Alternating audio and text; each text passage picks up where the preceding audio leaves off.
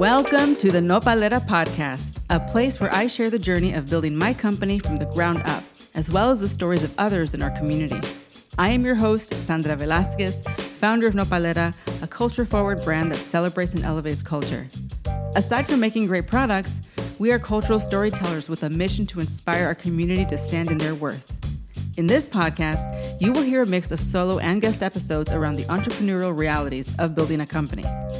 I launched Nopalera from my Brooklyn apartment with no outside funding while working three jobs, raising my child in the middle of the pandemic at the age of forty-four. Thank you for joining me on this journey. I hope it inspires you to live boldly.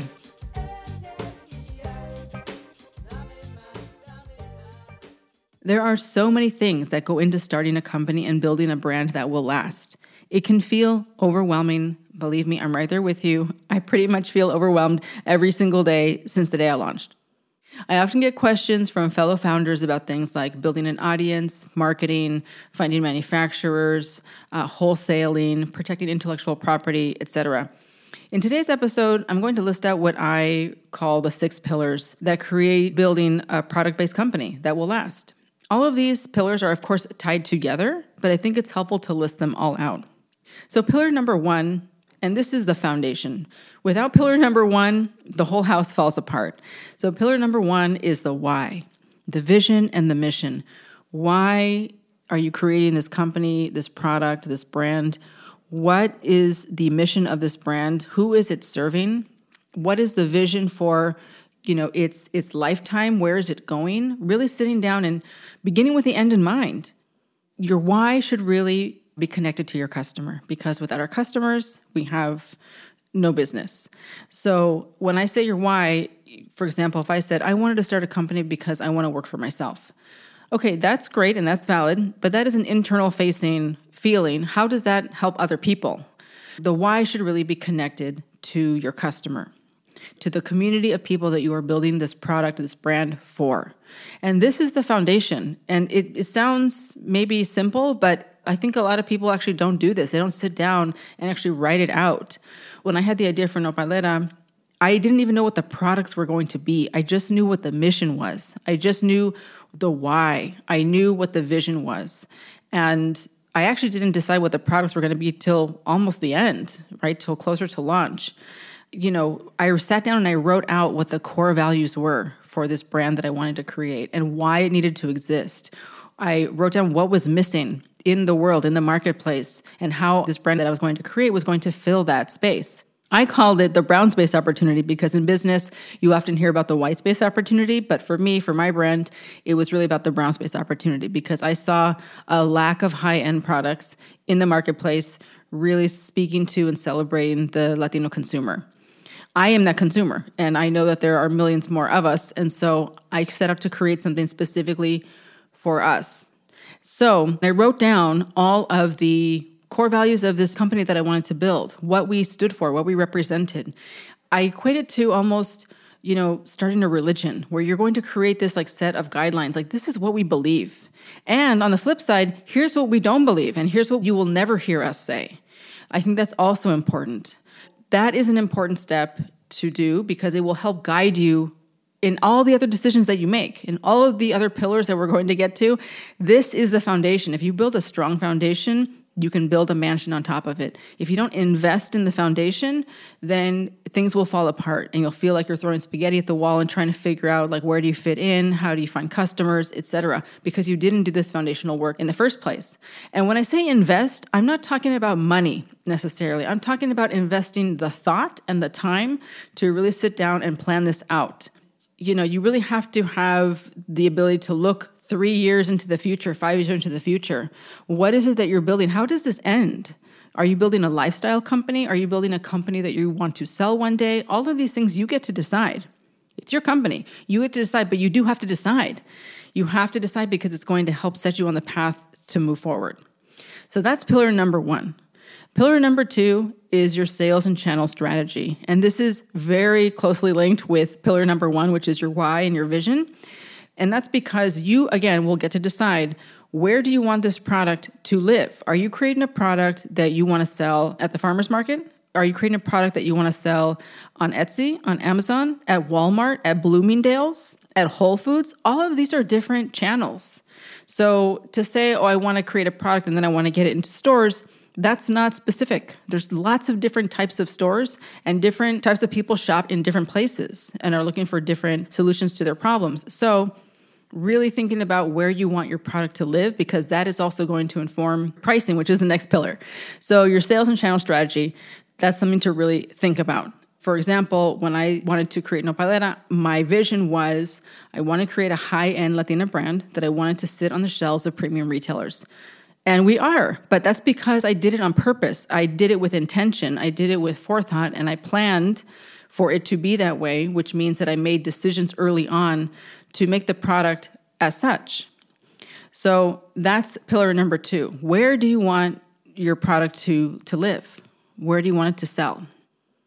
Pillar number three is pricing and margins. This is one of my favorite topics because it's something that is not talked about enough in all industries. We'd always talk about believe in yourself and have a vision and what software do you use and should I advertise, but pricing and margins, if you don't do these correctly out of the gate, it will foil the whole plan. Because if you price your products for where you are now and you don't allow for enough margin to be able to sell wholesale, then it won't be profitable for you.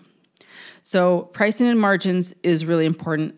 What I recommend to the students in the C P G class that I used to teach is an app from the App Store called Wholesale Retail Calculator. It is a green app and it has a white dollar sign in the middle. And the reason I like it is because you can type in, you know, let's say your C O G, your cost of goods sold, and then you can say what margin you want to take, and then it will tell you what your wholesale price should be. And it will also tell you what the markup is next to the margin, which is really important because I have found that some people confuse margin and markup, and they are not the same thing. So really understanding margins is so important because if you intend to really scale your brand into, let's say, wholesale, you need to have margins that can withstand that. So that is really important.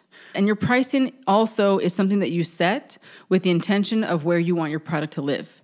Some people create brands that they want to launch at Target or at Walmart specifically, and so the price point has to be in line with those retailers and their customers' comfort price point zones, which is different than if you're saying, I want to create a product and I want to launch it at Sephora. Those price points are different. And we don't set the price based off of just how much it costs us to make something. We set it based off of where we want it to live. Again, that's back to pillar number two, your sales and channel strategy. So that's something to take into account. In the C P G class that I used to teach, I always advise people to pad their pricing because prices will change. Your ingredient prices will go up, packaging will go up. We all saw this through COVID that some people's prices, including my own, some of my suppliers' prices just went up. So if you didn't allow that room, then it's going to eat into your margins. Pricing and margins, pillar number three. Pillar number four is a team, because you cannot do this alone if you want to scale. And I'm going to get into the details of our team at Nopalera in a future episode. But here, just to say that if you are making your own product, if you are doing your own shipping, if you are answering customer support emails, if you are also the bookkeeper, like you will burn out. You cannot scale that. There is no successful national company or global company that is run by one person. So again, this depends on what kind of company are you building? Are you trying to build a side hustle? Are you trying to build a lifestyle company that just pays your rent and you, you know, maybe have an employee or two? Are you building a company that you want to sell one day? All of these things are decisions that you get to make from the beginning. Sometimes people ask me, like, what are my options? And I'm like, your options are whatever you want. What is it that you want to build? Really think about, how do you want this to end? What are you doing in five years? What are you doing in ten years? Are you still doing what you're doing right now? Really look into the future, your own future, and you get to decide. So a team. You cannot do this alone. You don't need to start by hiring a full team right out of the gate. You can like slowly build. That's what I did. We have three W two employees. We have two contractors. It was done over time. So as soon as I started to feel really overwhelmed, like, wow, I cannot do the social media all by myself, that was the first hire that we made, and et cetera, et cetera, right? So we just, we built it slowly over time. All right, pillar number five is systems and operations. This is a really unsexy topic that no one wants to talk about, but y'all, it is so important. Again, no company functions without some kind of technical backend. So I'm going to break down into our full tech stack in a future episode. But just to say, at the very basic level, you need to have a bookkeeper. All right. So whether you're using QuickBooks or whether you're using some kind of other software, I would say that that's the first thing that you should have, because there's just so many stories of founders who did not keep good track of their books for like the first year or two, and then they had to pay someone to go back and redo it all. So that can be a real headache. And then there's all sorts of other things like, how are you going to keep track of your leads? Are you going to use an E R P? Are you going to use Google Sheets? Are you going to use a communication tool? All of these different things will come into play, and I will get into that more in detail in a future episode. But just know that everyone has a different business. So look at your own business and assess, like, what is it that would make our lives easier? That's what the systems are for. We rely on them so that we don't have to do every little thing manually. Systems and operations, pillar number five. Quick like plug here, I would like to recommend a book called Supermaker by Jamie Schmidt. She uh, was a founder of Schmidt's Naturals, which was acquired by Unilever. And her book is great because it's really easy to read. It's really transparent. And I just think that if you haven't read it, I recommend it. She talks about systems and all of those things, and also bookkeeping. She's one of the founders that has been really transparent about that was something she wished she would have done different from the beginning. All right, pillar number six is community building and marketing.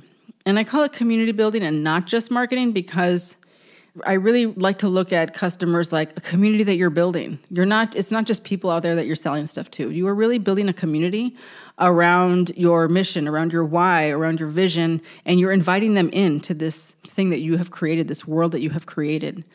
So our social media manager, her title is actually a community manager because, again, we look at our whole customer base as a community that we are building, that we're a part of.